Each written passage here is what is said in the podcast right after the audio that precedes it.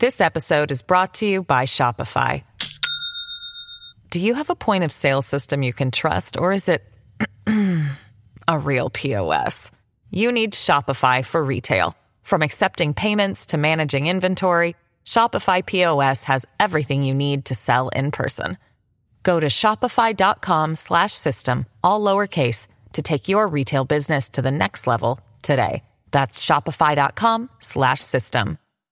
Hello, everybody. This is Marshall Poe. I'm the editor of the New Books Network. NBN listeners like to read books and buy them. So we thought we'd tell you that right now, our friends at Princeton University Press are having a remarkable site wide sale. You can get 50% off books, including ebooks and audiobooks, with the code 50, F I F T Y, at checkout until May 31. You can save some real money on Princeton University Press books. I encourage you to go there and check it out.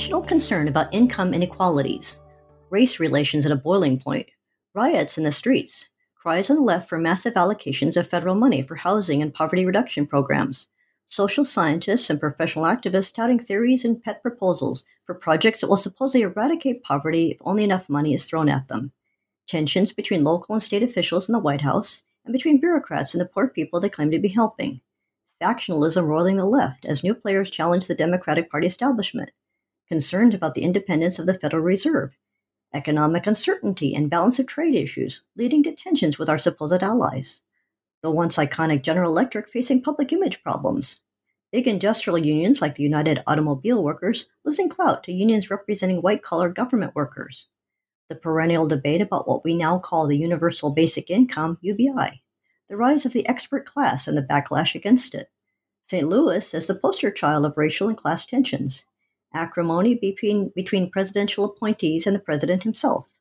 a naive, self serving belief among progressives that all we need to do to solve every social problem is to harken back to the New Deal and outdo it by going big, big, big on social spending, outright cries for socialism in America, debates on the right and within the GOP about which political path to follow, surrendering to the administrative state or remaining committed to the free market and personal liberty.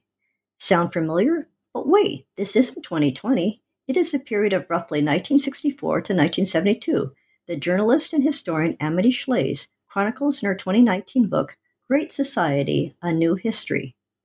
Given the unprecedented gargantuan levels of federal spending we are seeing these days designed to deal with the economic fallout from the coronavirus pandemic and the ongoing debate revolving around the Black Lives Matter movement, Shlaes' book is exquisitely well timed. Now is the time to revisit the Great Society era and consider what worked and what ended up destroying poor neighborhoods and the lives of those in them. Shlaes also introduces us to many of the now standard public policy types whose latter day incarnations we all live with today.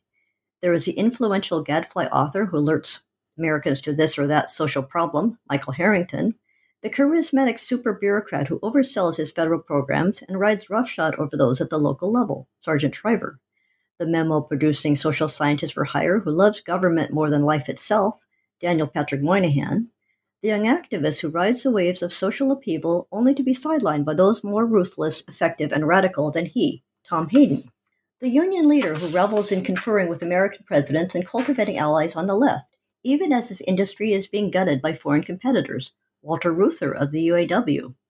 We know these types by now, and Shlaes remind us how we got used to such figures. Never was a better time to look back at a key period in the history of big government and to consider how we can avoid replicating the counterproductive policies that help create the very conditions that are generating the current outcry about income disparities and racial injustice. Give a listen. Hello, everyone. My name is Hope J. Leman, and I'm one of the hosts of the New Books Network. I'm talking today with Amity Shlaes, the author of the 2019 book, Great Society A New History. Thank you for joining us today, Amity.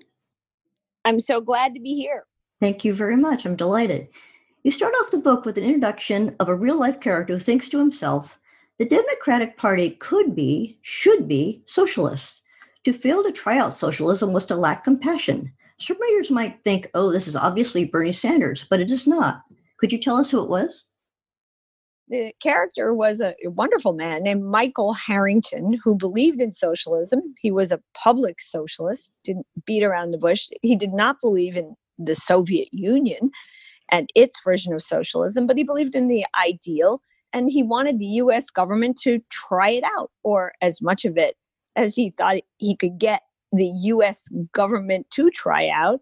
And to his uh, surprise, I would imagine, uh, he landed right in the office of an important um, deputy of President Lyndon Johnson. That was Sargent Shriver, and uh, thought, well, I'll sign on and work in an office Mr. Shriver lead, well, leads. It was just being created actually at that point, um, called the Office of Economic Opportunity, and try and figure out how to uh, get some good ideas into our new poverty program. This would be um, in the period of Lyndon Johnson after Kennedy. Um, but uh, one way that Michael Harrington came to prominence was he wrote a kind of hillbilly elegy of his own era, a book about poverty in America as abiding poverty as exemplified by Appalachia called The Other America. And that, that book had come to the attention of Sargent Shriver's family. To Sargent Shriver was the late President Kennedy's brother-in-law, and to White House aides. Uh, and so he was kind of a, a povertician, they said, a poverty expert and a poverty star, Michael Harrington, and um, excited to help out. And I think the administration was excited to have someone important um, working with it. And Harrington had this it was a it was a bestseller and it made a huge impact and it sort of put on the radar screen of policymakers and the public, which is a rare intersection that sometimes they don't always happen at the same time. Um, you mentioned Sargent Shriver, and he's one of the major characters in your book. And one of the things that's fascinating about him is he's what I would call a super bureaucrat. That he he was a, sort of a star of the policymaking field, and and but it, it all went wrong for him in many ways. Could you talk about Sargent Shriver? One of the aspects of him that's fascinating is his that he, unlike Daniel Patrick Moynihan, who is another of the figures in your book, that Shriver Moynihan had a working class background of his own and knew poverty firsthand, whereas Shriver was rather a creature of privilege. Could you talk about the difference between the two men a little bit? Oh, between Moynihan and Shriver. Yes, please. Uh, I actually don't think there was as big a difference as as uh, one might one might um, imagine. They were both pretty good minds, and I will say, minds know no class. Minds choose their class uh, in the United States. Um, it's harder to you know to get to the class you choose sometimes, but it's amazing how often they do. Sargent Shriver was from a sometime rich family. He went to Catholic boarding school and other boarding school, and uh, he married into an important family, the Kennedys, mm. um, but who a few generations back hadn't been so wealthy themselves. They had to make it in America. They were Irish Americans. Um, and uh, Moynihan was born in, to a highly intelligent mother. Um, he he didn't look out in the father department, and so and he did know poverty in his boyhood. They were evicted, the Moynihans, from apartments. Um, but he classed himself up by education uh, pretty seriously. Um, and and both of them were involved in making policy in the 60s, Shriver and Moynihan um, I, it, would be wonderful to do this um, on a, on a full-time Catholic show for uh, Catholics to analyze the nuances among the Catholics. But a big part of Harrington's Catholicism was that he had come um, for. Uh, I'm going back to Harrington now, a third Catholic. Mm-hmm. Um, that was that he had attended a Catholic school in St. Louis, a famous Catholic high school. So you take a reforming, uh, um, humanistic, eleemosynary impulse um, uh, originating you know in in catholicism and take it out into policy without religion. That's what you see um, in a lot of the greatest idealists of the 60s yeah it was interesting that it, the, the theme of idealism comes across in your book and it's it's kind of tragic because you discuss for example Walt, walter reuther and the fact that he that he was just so determined to improve human society that he he he backed programs that really immiserated people further. Could you discuss Walter Reuther a little bit? Well, I will say all these were lovable characters whose names people uh, lived in the 60s as adults knew very well. They're on the radio every night or on the television. um, uh, um, they all meant well and they all hurt the people they loved. Oh, that's very interesting. Um, Reuther um, was union leader, mm-hmm. the leader of the kind of bold union, the United Auto Workers, in a seemingly infallible, unstoppable industry, the U.S. Yeah. automaking industry. And Reuther had his number one goal was to to win from automakers uh, a decent life for his workers. That's the way he would have put it, the auto workers. And there was something horrible about the U.S. assembly line. It was not pleasant. Um, so, what could we get? Uh, he started there health care, vacation, decent pay, decent uh, treatment by foreman.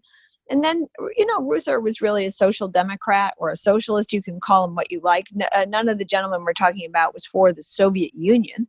They didn't want to replicate that. This was the Cold War. They sort of their argument was they were preventing a radicalization of the United States and arrive and an arrival of a Soviet dictatorship by developing a social democracy or capitalist socialism. And Reuther expanded and said, I'm, I'm going to try and get to all workers, including African Americans. He was a great um, friend, one could even say mentor of Martin Luther King. He actually paid the, sent the bail money um, to Birmingham jail to get Martin Luther King out uh, from the jail where he wrote his famous letters. Um, in fact, it was a Kennedy, I believe, Bobby Kennedy, who asked Reuther to help. And I'm, if I'm remembering correctly, I'm not sure this is in the book. Reuther said, the auto union leader, why should he bail Martin Luther King out? asked Kennedy. And, and Kennedy said, You're the one to whom I knew I could turn because it, the UAW had plenty of cash and Walter Reuther had the heart for it. So Reuther supported all kinds of groups outside unions because he believed in helping man and mankind, and because he thought he would could expand his union space.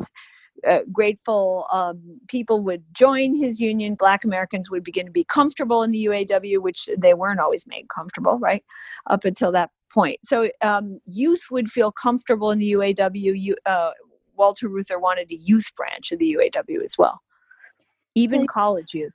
Yeah, you made an interesting point about his relationship with, with, with Martin Luther King is that he was the only white speaker at a at one of the major civil rights demonstrations. He was one of the iconic events, and he was the only white man, spe- white person speaking. I think that speaks to the trust that he was held in. That was interesting. And you're right, talk- that would be Reuther was mm-hmm. white. He yeah, spoke exactly. an event that was largely African American, right? And then they went over to the White House together, and you can see uh, uh, in the tape um, Reuther and King going together. So King saw Reuther as an ally, and he was an ally to King. Um, so so there you are, a very interesting relationship. I think I think Reuther misled King. King was first and above all a Christian, and he proceeded from that into civil rights. Um, and Reuther kind of encouraged him to um, also take on the North. You know, you think of the civil rights struggle as in the South. Um, it was broadened to the North. It was the Northern civil rights movement, the Northern protest movement. The question is, what do you protest? And at first, um, in a famous situation, um, King went to Chicago to protest housing conditions. Specifically, he wanted to go after bad landlords that's kind of a, a, socialist or social democratic approach but you can see um, King grappling with supply and demand and seeing um, maybe um, the, the, landlords couldn't afford always to improve the houses they had. It wasn't just a sort of cartoon Marxist struggle between tenant and landlord. And King moved over into the right to buy housing in heretofore segregated neighborhoods, which is a different approach. And I always wondered whether um, Reuther had encouraged that too um, I think King saw that home ownership would be good for African Americans as it is good for all Americans, and that the class struggle of the rent tenant is kind of a pantomime often. I- enjoyable to um, for good press the evil landlord you know often jewish by the way right? Oh. parodyable uh, it was kind of a good, good theater but the best thing for african americans was to have assets and buying allowed them to have those assets. And that's what Reuther was hoping to bring people into the middle class. That was one of his aims. He was, well, yeah, I, Reuther had a. It's interesting.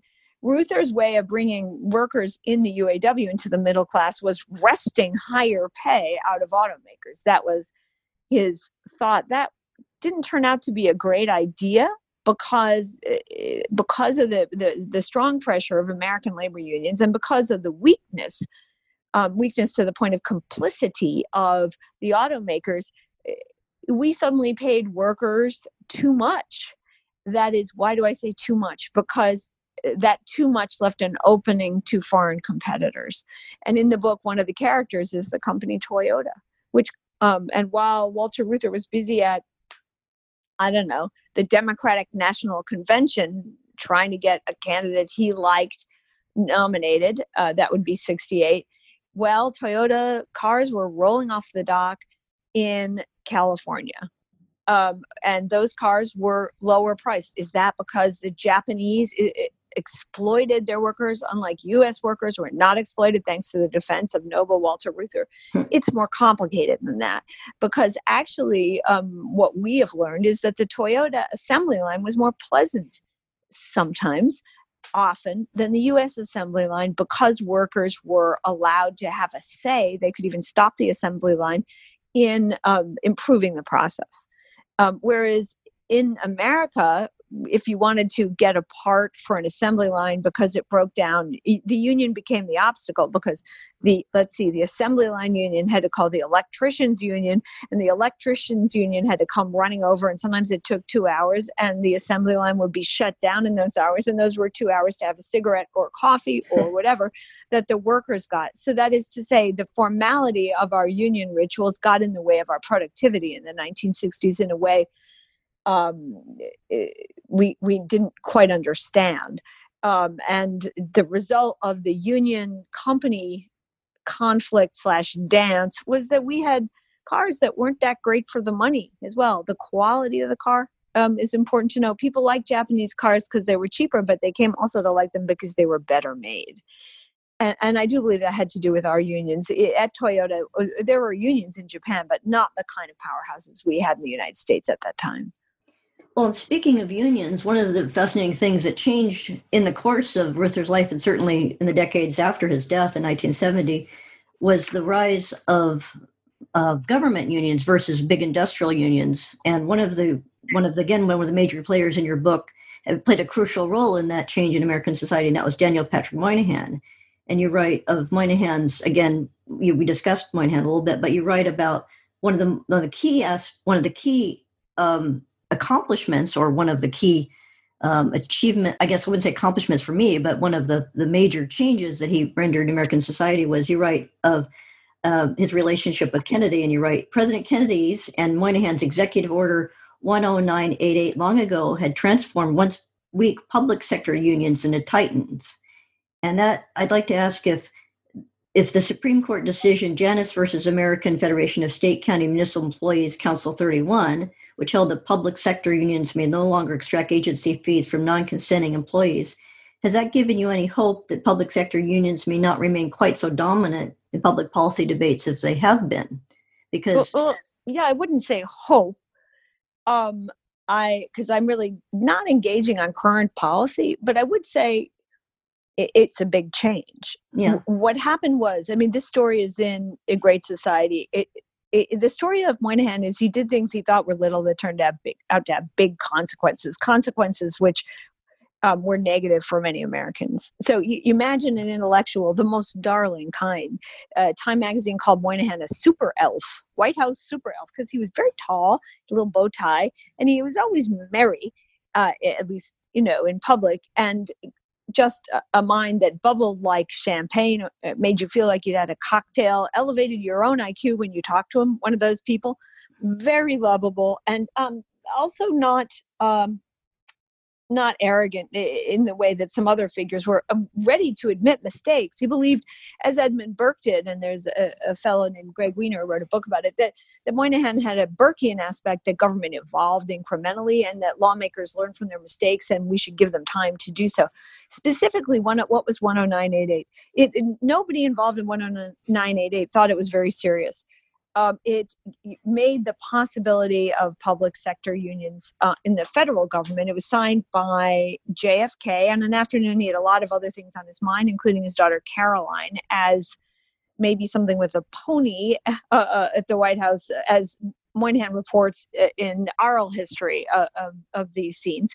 Anyhow, um, they said, well, this will permit public sector unions. And Moynihan um, thought this was a good compromise with more conservative uh, people, maybe some in the Democratic Party and some Republicans, because it, it 10988 did not give public sector unions the right to s- strike. So it was just kind of, well, they're already in some associations. Why can't they be in unions? Uh, what's wrong with that? We can negotiate with them. It will be efficient. But what 10988 did was set a trend. When the federal government says something is okay, well, the states say it's okay too. And the unions that grew in the United States from that period were public sector unions. If you look at the makeup of public v private, in those days, public sector unions, well, there weren't very many people in them compared to the mighty private sector unions. That switched private sector unions have faded as both workers and companies have recognized uh, their their counterproductive presence, uh, often counterproductive, and public sector unions have grown. Um, think of teachers unions as well. Um, so you think of associations of teachers or public sector workers, federal, state, local, converting from association to union, more belligerent sounding and demanding a lot. Um, what's an example of a negative consequence? Uh, the post office, um, which was encouraged by 10988, um, encouraged by, though not you know the, the order you know different orders covered different groups but the post office took courage and demanded higher wages. That may help to make the price of stamps go up. Um, so all this all, all this happened. Another um, Moynihan inadvertency was a memo he wrote about government architecture. And he said, we need to give architects more of a voice and say about government architecture because they know what's beautiful, was the implication. That sounds nice. Let the government have some good architects. But the architecture uh, uh that was invited in by the Kennedy and Johnson uh, administrations was really rough modern architecture, brutalism. So when you look at a building like HUD in Washington, which no one likes, Jack Kemp called it multiple floors of basement. Um, that was the grand architecture invited in um, by the um, document, the policy that Moynihan wrote. Um, again, thinking sort of benign and nice. Um, and uh, the face of Washington is changed for the worse by Moynihan's policy letter. It's amazing how his, his simple memos could uh, create such, had such a huge impact just on the basis of, of, a, of a fairly at that time in his career fairly low level or mid level bureaucrat. He wasn't even he wasn't even the great prominence that he had later. Well, that's One, what I mean by that's what I mean by saying people pick their class. It, Moynihan associate was super bright. He's the presidents are usually super bright as well. Otherwise, they wouldn't be president. Um, super bright people like to have their brain tickled. Hmm. their brain itches. And they're willing to talk to people they otherwise wouldn't talk to just to have their brain scratched particularly if, if they're very stressed. Presidents are always stressed. They're in a cauldron. Uh, and having moynihan nixon said was like a cocktail i think. I'm, I'm trying to think. I don't have the text in front of me. Uh, but everyone felt that way. Uh, everyone. Johnson you know, eh, eh, eh, Johnson somewhat, Nixon a lot. Um, the people Moynihan worked with. Um, Moynihan was also there at the writing of the Economic Opportunity Act, which created the Shriver office, which is where Harrington was. And in fact, Harrington and Moynihan were friends, became friends there. And Harrington was not present at the signing of the law. Maybe they said they didn't want a socialist after all present. That would be Harrington. And Moynihan, everyone got a pen who had participated in the drafting of the law. And Moynihan went around the line twice and collected one for his friend Harrington because he felt bad. This fellow had worked with us; he deserved one too. Uh, so, so you want to imagine the great need of people to be around people who keep them thinking, and how how that actually affects policy. Well, it's interesting too. You say in the book that Moynihan bravely at that point jo- joined the Nixon administration because he felt that he could make an, an, an, impact, he could get things done, he could better people's lives, and his colleagues in, in, in the Ivy League, particularly at Harvard, were dismayed and felt that he was not that he was betraying his his liberal values and so forth. But he was very adamant. He said, "You can either be in the game and you can make things better, or you can isolate yourselves and just remain the ivory tower." And that was right. The life of the mind. He said, "Well, congratulations." but it's interesting. But, but, you're not. And what's what uh, Moynihan is important because he was the original canceled American. It, Moynihan wrote a book, a, a document actually, about um, the African American family, and he he himself had grown up fatherless, mm. uh, switching fathers a few times, no father, and he knew what cost his family had paid for that, what he himself had paid for not having a father, and he observed he was basically a sociologist um, with data that African American families often lacked a father, and he thought that was important and that it made it hard for African Americans to rise, to, to finish college, to start college, to finish high school, and so on. Remember, this is another era. And he wrote this, and he, it's true out of his own big heart. We're all alike. We, we're missing a father. Um, and he was shunned by the civil rights establishment. And, he, you know, canceled people are desperate people. And he said, Well, I'm not going to accept that shunning uh, a new president has come along. He's more centrist than you guys think that would be Nixon, and, and Nixon was too centrist for some of us. I'm going to work for him and get something done. I don't care about this canceling business. I mean, it was very cruel. We think people are cruel today, but there was a conference on civil rights, and and the executive uh, coward who led it said uh, got up and said um, welcome. I'm going to tell you i'm not sure and there's a, a, a, no person such as daniel patrick moynihan exists. That is i don't want this conference to be spooked um, by a controversial figure. And well moynihan had done the work that led to that conference of course he wasn't invited. That that hurts a lot particularly for great intellects who have a fair amount of vanity. Um, and he wanted to try again and he was willing to go with nixon. Well uh, one could say good for him he he really wanted to help Americans, including African Americans, and he he would have to live with it if he was unpopular. This episode is brought to you by Shopify. Do you have a point of sale system you can trust, or is it a real POS? You need Shopify for retail. From accepting payments to managing inventory, Shopify POS has everything you need to sell in person. Go to shopify.com slash system, all lowercase to take your retail business to the next level today. That's shopify.com slash system. Well you, well, you speak about Moynihan's concern about fathers and the fact that many of the liberal policies were counterproductive in that way. And you write very movingly in the book, I just want to read this passage that this was the kind of thing that he opposed. It said, you're talking about St. Louis in particular, but this applies in other dis, other areas of the country.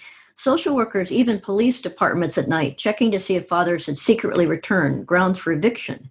Families whose fathers did not did come, whose fathers did come for a secret visit, told children that if anyone ever asked about their fathers, they should lie. And that's it's it's fascinating that that this policy to assist people was actually destroying their families.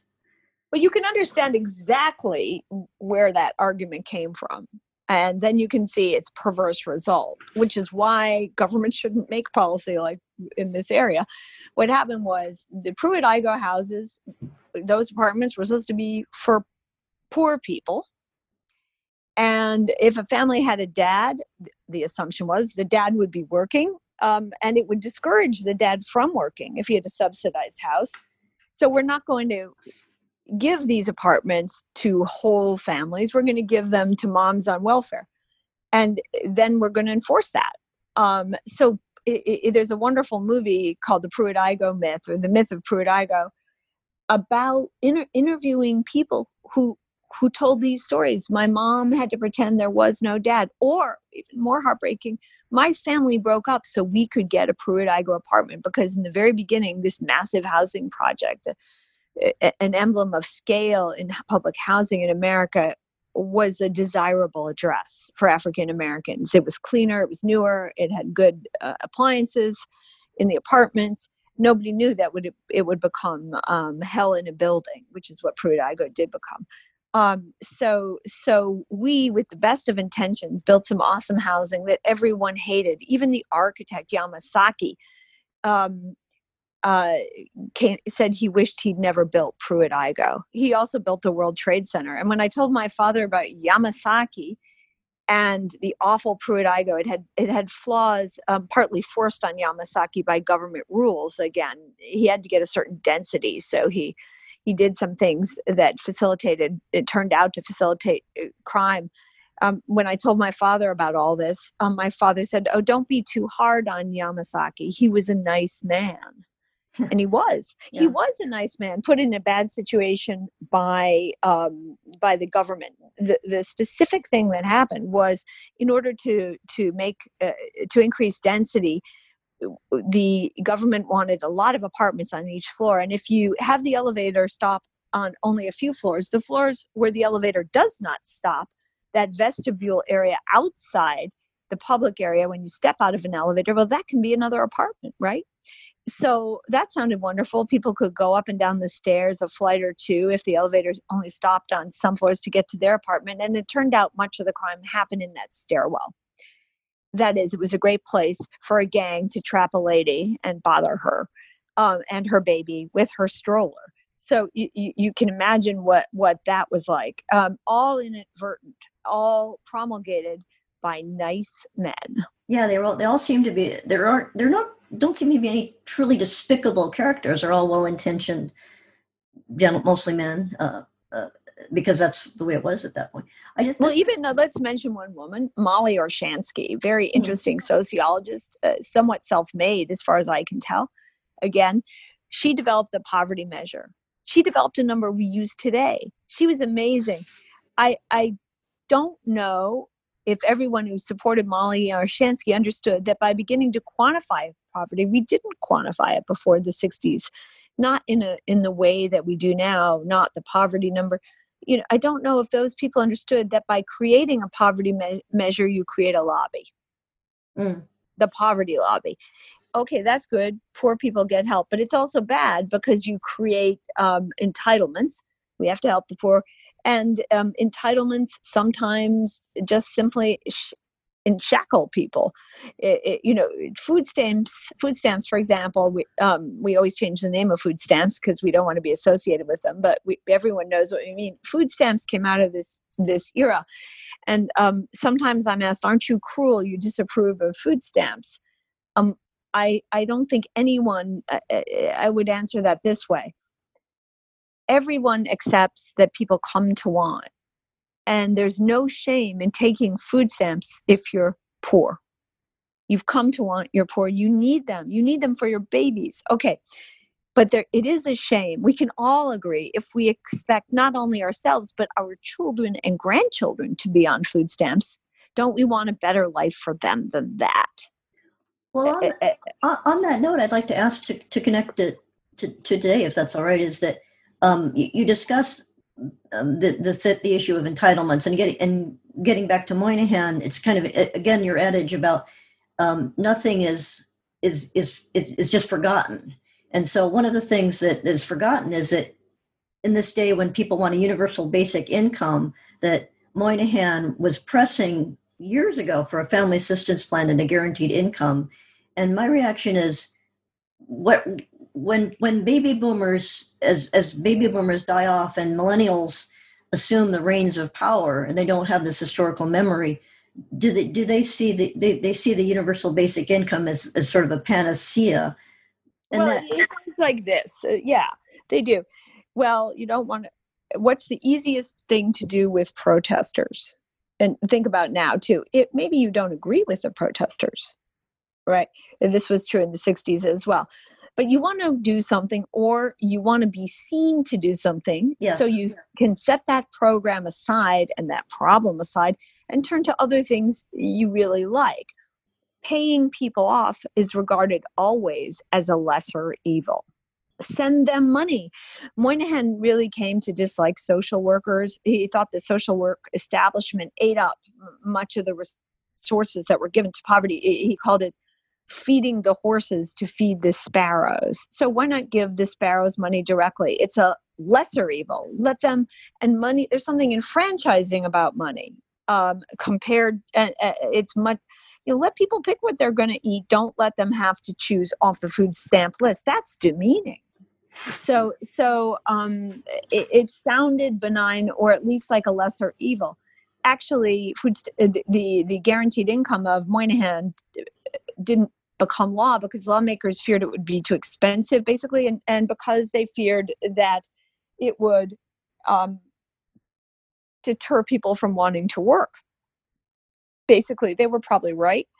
Um, unfortunately ironically other programs such as food stamps which were allowed to continue created a sort of welfare culture anyhow um, which deterred people from wanting to work. Uh, uh, you have to go back to the 60s and say, what if we had followed the black leader, Robert Parris Moses, who was one of the protesters, civil rights leaders at the time, who created something later called the Algebra Project. The Algebra Project worked on the premise that everyone should know algebra, and the African American kids weren't getting the chance to learn algebra. Robert Parris Moses was a math teacher originally, and uh, Eh, what if we had dumped billions into the algebra project and made sure that every child knows algebra no matter what and maybe some trig? What would america look like? We didn't. Instead we went to family payments and so on. We spent money on education but not specifically targetedly on algebra.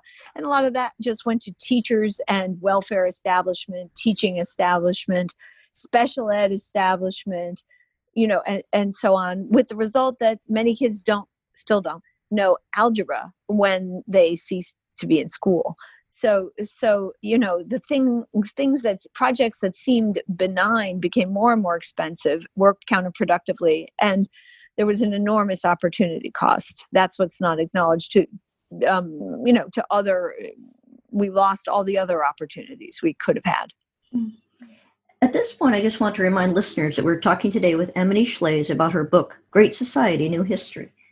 And Emily, you were, you were speaking about the, the, the, the desire of many policymakers to seem to be doing something, to be taking action and being proactive. And in the chapter of your book entitled Scarcity Burns Agonistes, you depict this this is economic policy in the case of of what what a shambles um, the Nixon administration's policies on wage and price controls were and what liberal policies that people who presented themselves or considered themselves to be conservatives came up with because they were caught up in the thrill of seeming to be doing something. And you write interest fascinatingly about this was sort of an intellectually incoherent era that these men were just abandoning any sort of, of logical thinking or their own principles because they wanted to be seen as as dynamic leaders and so forth. Could you just uh, people like George Shultz and Arthur Burns? I wonder if you could discuss that period a little bit.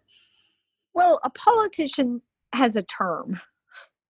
If he wasn't elected, maybe he's a policy person. He lives within the term of his executive. Four years for Nixon. Will we get another four years? We're talking about here.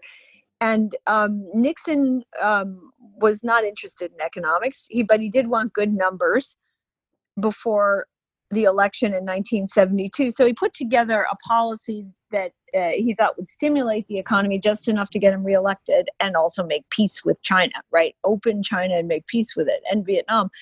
Um, all you know, again, it was a lesser evil to him, and he summoned great economic minds. Nixon really liked interesting minds, and they worked for him.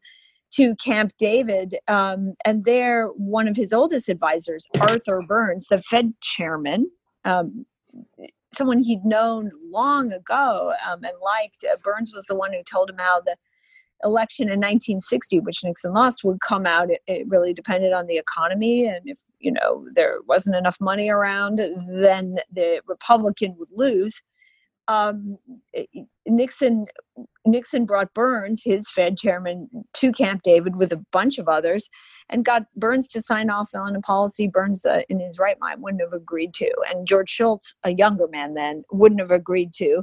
He was there and signed off on it, and the list goes on. Other serious economic thinkers all signed off on what was basically a silly inflationary policy that for sure set the stage for stagflation and the absolute purgatory that was the 1970s.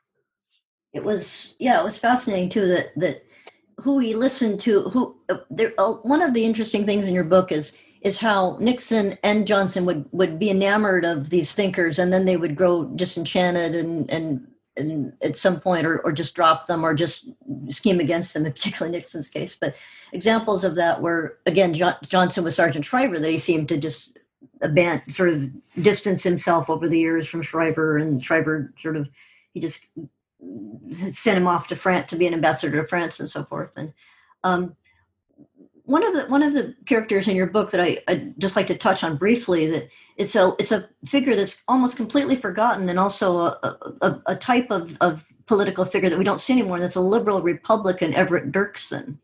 I wonder if you could speak about him a little bit. Well, I really like Dirksen.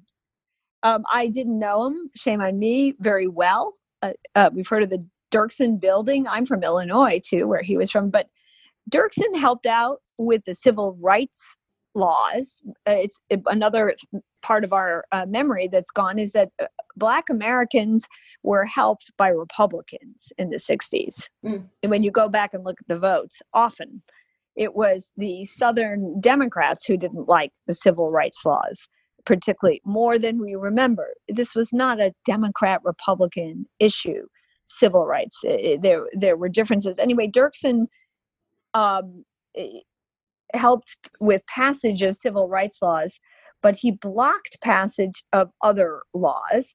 Um, and uh, you know, uh, such as the right to he wanted to protect the right to work policy. yeah, particularly one that that again almost is in none of none of the histories of the period, but was probably the most significant uh, sort of legislative event in the United States it used to be long ago from the new deal that all states were union states and you there were closed shops. If you wanted to work somewhere you had to be accepted into the union there and maybe even be brought in by the union to work there. Um, then after world war ii we saw that was a little too aggressive and we wrote taft hartley a law that made union membership uh, mandatory union membership. I'm oversimplifying but basically uh, an option for states. They could either follow that rule or they could opt out and become so called right to work states. Um, well, a lot of states did. And those states saw economic growth. There are plenty of charts in the back of the book. In the end, more economic growth. And, um, and eh, so we had a sort of suddenly a natural experiment whereby states without right to work were growing faster. And of course, companies were opening factories there and not not in um, not in states where there was no right to work. Um, so, well, this is an existential challenge to unions, and they tried to end right to work, and Dirksen would not back them.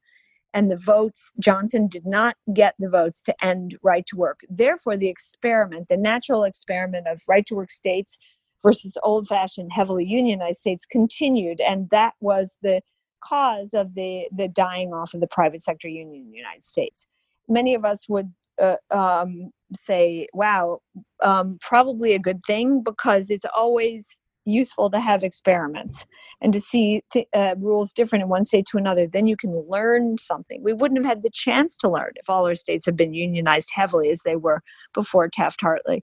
So, so Dirksen um, Johnson felt let down by Dirksen. He had promised the unions he would get rid of right to work. It was right there on the agenda. He failed to.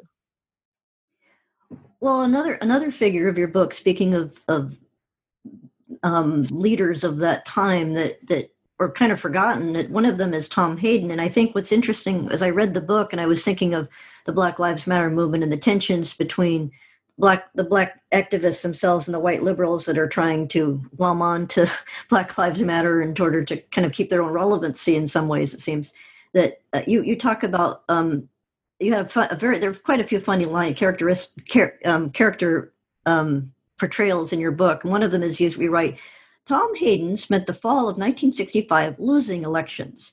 They were New Jersey state and county elections. You go on to say, though Hayden wanted to organize Black Newark, Black Newark did not necessarily want to be organized by him. Could you tell us a little about the, the tensions between Hayden and, and also the, the role that um, Walter Reuther played in cultivating Hayden? Well, another surprise when I was writing Great Society came when I covered the famous historic meeting at Port Huron of student radicals. That's where they wrote the Port Huron Statement, um, which became very, very famous. I, um, and uh, they said, you know, we're a new generation. They didn't call it manifesto because that sounded a little too much like communism, but they mm. um, they wrote their document, the Port Huron document. Um, they all got together. Many uh, these were the founders of Students for a Democratic Society, which later uh, splintered off with violent groups. Um, and uh, Hayden is a famous name himself. He was a University of Michigan mm, student, the newspaper editor, had been down to the South um, and participated in civil rights struggles.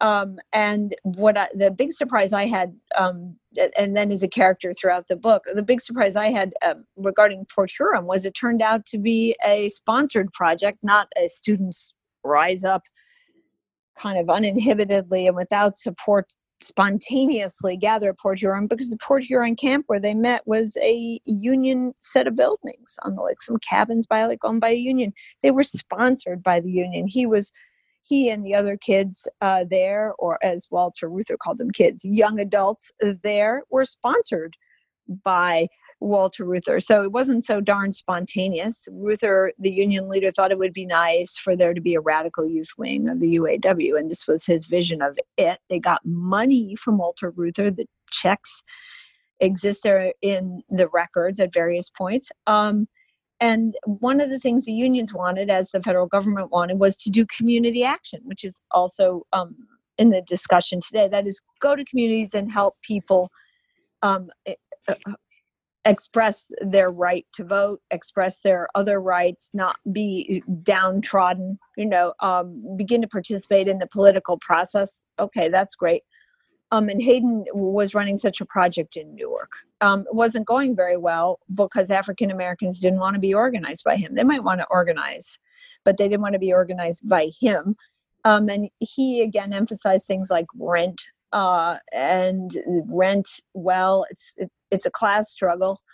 Um, the more important thing might be economic um, growth, which was already beginning to fade in Newark once a powerhouse Hayden wasn't emphasizing that, and he failed. Um, so he kind of took a, an intellectual vacation, literally, and went to look at socialist nations, and it ended up in not only um, Eastern Europe but also Moscow, Beijing, and Hanoi to inspect um, the, the, other side of the war, right? On the other side, um, and he wasn't alone. But when they saw that their urban action didn't work many of the um, SDS people and so on switched to war protest.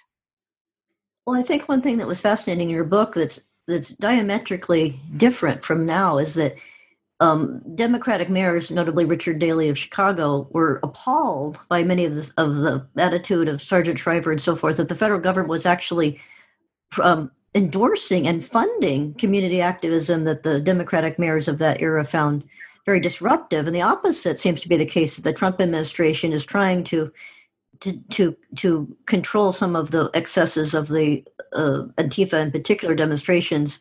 And in, in the but now the Democratic mayors are seeming to actually embrace the activists as opposed to their predecessors decades ago, which is kind of fascinating. Well, it's, it's not really a contrast. I mean, uh, Mayor Daley had activists. Mayor Yorty of um, Los Angeles, where Watts happened, had activists.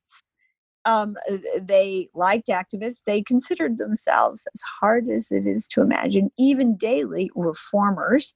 They had poverty offices. What upset them was who elected Johnson in 1964? Well, Richard J. Daley. Who elected Kennedy? Certainly Richard J. J. Daley. Mm-hmm. Maybe, um, maybe even uh, too much input from Daley on that outcome. Well, so what they expected was a check for their poverty offices from the federal government. Daley actually packaged up all his poverty ideas and put them in a box and sent them to Washington. Instead, Shriver, who is more interested in people like Michael Harrington than Richard J. Daley, came up with his own poverty plans, bypassed the extant municipal poverty organizations, and gave money to new groups who politically opposed the sitting mayors. So I have a chapter called The Revolt of the Mayors. They were mm. furious um, and uh, it, it, wait a minute i helped you you're not helping me. In fact you're helping radicals. Oh my gosh. Um, that's not going to work out well in our in our town or state. So it's very funny. And that is often what happens. Washington has a different idea what to do with dedicated money than a mayor would. And, and I, I, try to give some sympathy to the mayors because the mayors have the advantage of one, having been elected yes. in the place they're administering, so someone like them, and two, being very close to the ground and knowing actually what was needed. The backdrop to Watts was a squabble between Mayor Yorty and the Poverty Office Sargent Shriver. It was very frustrating. Shriver didn't want to give money to Yorty's projects Yorty didn't want Shriver's project. Money that was promised didn't come. The African Americans in Watts were pretty unhappy about that. They knew that it was supposed to come and create, for example, summer jobs. They rioted, which I had never known. I mean, I thought it was just all about Martin Luther King and, and a general African American awakening. But this money squabble actually adversely affected Watson, made the riots more possible, was a factor. Well, well um, I've taken up a lot of your time, Emily, and one of the one of the the la- one of the last questions I'd like to ask is it, the, the book is a is is quite an indictment of things that went wrong, and it's very tragic because so much of it because it was all so well intentioned and it just but it just was so so I mean, uh, to use to use Trump's American carnage. I mean, there was a lot of of, of wreckage left behind. Is there anything that you would praise about the Great Society? What programs do you, in your view, actually worked? And what sections of your book would you want policymakers and Congresspeople to read, in particular? Oh, I. I, really think uh, the Arthur Burns part. The, I'm very lucky that a number of economists have taken up Great Society and looked at the econ because uh, one of the things that I indict is Keynesianism or pro or um, neo Keynesianism. Um, but I, th- those laws that were about opportunity were welcome, important, and late in coming. Shame on us they hadn't come before. If eight in ten African Americans in a in a county in Mississippi can't vote, there's something terribly wrong, which is what was going on. Um, so, Civil Rights Act, Voting Rights Act, maybe um, uh, uh, things like that. Uh, um, it's which, not. Which but, again, you pointed out the Republicans right. were were were architects we're, of. Yeah. We're co-architects. Co co-architects. Yeah, and what wasn't right, where the '60s policy turned, where the Great Society went wrong, is to shift from equality of opportunity to equality of result as a demand. It's impossible to get equality of result. The government will go bankrupt seeking it. It did in the 60s, it will again. And it's it's counterproductive because people are uneven and those who rise need to participate in that rise, not just be given it. That's really what the 60s taught us. So um, that shift is one that that played a great role in our in our problem today the shift to equality of result, um, the leveling, what would be called leveling um, in, in, in historical terms, the idea that you always have to change something if you get different outcomes with different people. And, and there's a specific um, speech Johnson gave at Howard University, in which Moynihan participated, where he said, I'm not just going to go for equality of opportunity anymore. I'm going to go for result. Um, I, and uh, I need to better uh, um, and it, it's a striking contrast i'm chairman of the calvin coolidge foundation coolidge was a um, important appreciator of civil rights he made all indian americans native americans citizens he was appalled when people in his party said that African Americans couldn't run for Congress and said so publicly. And he backed Howard University, the historically African American college and went there and gave a speech and signed off on an appropriation for the creation of a medical school there. Um, that is, he said, African Americans should and can be professionals, and if they don't have enough schools, we'll support that. That's quite a different thing to what Johnson said when speaking at the same university, uh, I guess, 40 years or so later. Um, so it, very very different message to african americans. And if you listen to johnson's uh, reception if you listen to the whole the whole johnson speech at howard u is on tape you'll hear some ambivalence in his hosts uh, they don't quite eh, say what he says they're more cautious the, hmm. the, the host from howard Well, I've taken up a lot of your time. I'd like to ask you now the traditional final question on the New Books Network, and that is what are you working on now? I'm not sure. I'm taking suggestions, uh, but the the so maybe you have one. The, the I I'm working on a book that would sum up all the books I've written about the 20th century. Um, is so a, a short version of those books because I've written the 20s through my biography of Calvin Coolidge, whom I much admire, um, the 30s in Forgotten Men, and now the 60s. Um, I'm also thinking about a book called the tragedy of the commons which is really what what's going on now is our, we are trashing our shared space and why that tragedy occurs um, i'm also thinking of a short biography of tocqueville so you would call that what we lost because it's that america we're trashing when when we build great national programs such as new deal great society or whatever we're going to build now when you say shared space you, you mean literal, literally like public spaces, parks, or do you mean? I mean, uh, for example, cities which um, have revived in past decades mm-hmm. um, and come to be a place. Amer- America, you know, in America that's all gated communities is creepy, mm-hmm. right? Um, and all of a sudden, right now, gated communities are are popular, um, more popular than before. Uh, all right, that's one that's one kind of shared space, but but uh, there are plenty of other shared spaces we have um, that we should pr- preserve and can if we work together town squares town parks where protests are. Um, and instead what's happening is uh, they're getting trashed by one party or the other and no mm. one wants to go there. Yes that's true, and, it's it, there is, and with the coronavirus, there's a rise of return to suburbia that people think, well, I don't want to be on a public bus because it's a site of infection. I don't want to be in a in a large apartment building or where I have to, as you say, ride the elevator and so forth. And that's a national tragedy because we have come together as a country in many ways.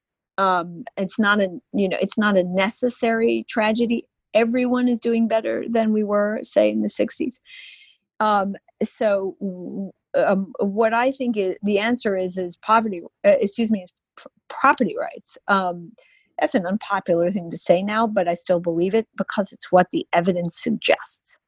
Yeah, it's interesting because we'll see what happens. Because certainly Biden is the public housing is is much on their agenda. Basically, they're saying let's build more public housing, and as a result of reading your book, I thought let's not encourage more public housing at least not at least not until you can take care of the housing stock we've got because it's just as you as you point out so much of it is just neg- benign neglect another moynihan phrase i guess. Well thank you very much and with that i will just thank the writer we've been talking to today emily Shlaes author of the book great society a new history and thank you listeners. Thanks everyone. Bye bye thank you